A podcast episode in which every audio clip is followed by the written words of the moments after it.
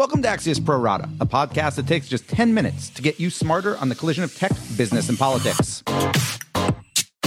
On today's show, Facebook apologizes for its actions in Myanmar and what happens when private equity owns a popular pizza chain. The first, Amazon HQ2 or HQ3 or HQ 2.3 or, or, well, okay. So last year, Amazon announced it wanted to open a second headquarters, which would house around 50,000 employees, mostly white collar jobs and engineering jobs. It also said that cities should bid for the honor, and they did. 238 of them, to be exact. So some were large cities like Atlanta and Denver. Some were small, including a little regional consortium that actually includes my Massachusetts town of less than 10,000 people. Suffice to say, my town's bid didn't make the cut. But this past January, Amazon did publicly narrow the finalists down to 20. And over this past weekend, the Washington Post reported that it had settled on Crystal City, a DC suburb in Northern Virginia. Then yesterday came two new pieces of news. First, the Wall Street Journal saying that Amazon might actually pick two HQ2s,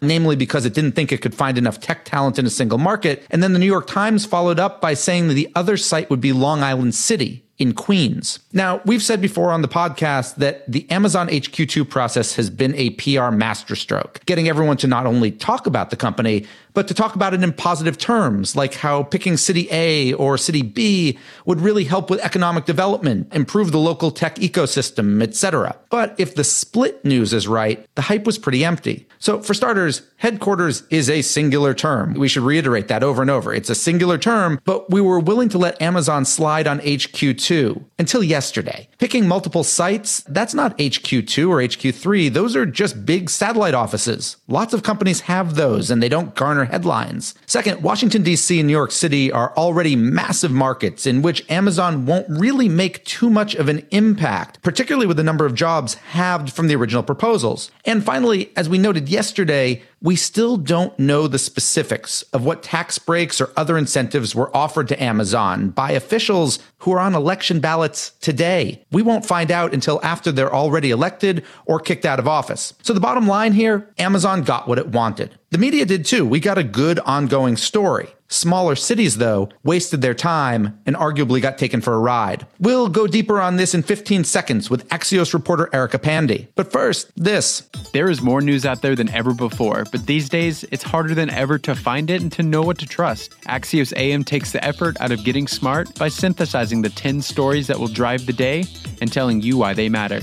Subscribe at signup.axios.com. And now, back to the Pro Rata podcast. We're joined now by Axios reporter Erica Pandey. For starters, why is Amazon, in your opinion, going with two HQ2s? Well, I think that, you know, in, in a tight labor market like this one, the chances of 50,000 skilled tech workers just sitting around in one city was zilch anyway. I mean, they had to have known that this was going to be some kind of regional or national or even international recruitment to fill this HQ2. But now, as we're getting down to the wire and they're looking specifically at markets, I think they're realizing that it's got to be split. Uh, the Journal reported that it's a lack of tech talent. And another reason to split would have been to kind of spread the love. I mean, when Amazon began this search last year, it was going to be exciting for cities like Charlotte and Columbus and Denver that could really have taken off with an anchor employer in town. But spreading the love between New York and DC doesn't really quite have the same ring to it. No, not at all. I mean, wasn't that part of this? Whether it was going to be the Midwest or a smaller tech city like Charlotte, wasn't that part of the point here that Amazon kind of originally portrayed this as not philanthropic, but that there was going to be a community benefit here? I mean, DC and New York City don't need the jobs, they don't need the tech jobs. Absolutely. I mean, the Seattle Times Mike Rosenberg had actually a really interesting tweet. He said, This is going to increase jobs in New York by 0.2% if it goes there, and in DC by 0.8%. So these are already two wealthy cities, two of the richest places on earth that don't need this. And you're right, this began as a big nationwide search. Cities, they offered billions in taxpayer subsidies. They came forward with these incredibly elaborate applications that let Amazon in on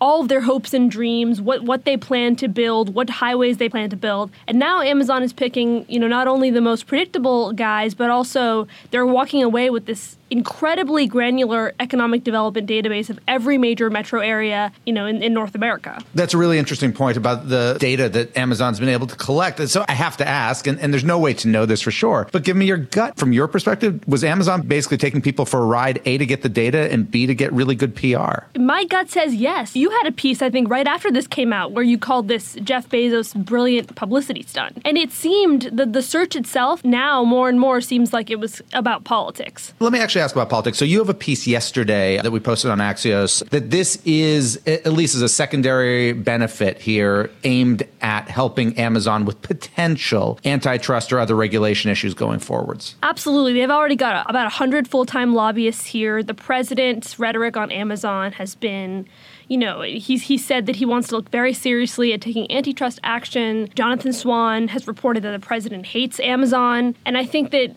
moving to DC, if you're the local boy, you know, Scott Galloway always says Jeff Bezos is going to throw the first pitch at the Nationals opening game, and who's going to regulate the guy who throws that pitch? I think that's absolutely true. I think having uh, not only you know running in the same circles as these regulators, you you might be going to the same PTA meetings, your kids are going to the same schools. Once you're in town, I think they have real potential to dial back that threat of being broken up, and uh, you know it, it is definitely real with AWS and the retail business. From your perspective, is it possible? Because you also floated the idea, at least, that Amazon, when it comes to antitrust, Amazon could be proactive on this and it could split itself into two on its own, that it could split the AWS, the cloud business, off from the retail business. Right. To, to get eyes off of it, it could split their cloud business and their retail business, and it would be an uneven split. You know, people have said it's, it's going to be 400 billion is going to be the valuation of the retail business, and then 600 billion is going to be the cloud business. And so that presents some problems for Amazon. It's one reason it's an incredibly strong retailer is because it's it's using, you know, the high profits of AWS to subsidize the lower margin retail business. But I think Jeff Bezos has said himself, regulations, whatever they may be, Amazon is inventive enough that it'll probably be able to push through. Again, the, the idea of multiple headquarters is weird because headquarters is a singular thing. You know, it's the leader, it's the headquarters, and now there's going to be three of them apparently, and not even like, you know, main office in Europe or Asia. They're all in the same country. Do we have any idea, assuming these are the locations, who's going to lead the office in Crystal City? Who's going to lead it in in Long Island City and what those job titles really are going to be. And I don't mean the office manager, but I mean the C suite sort of person.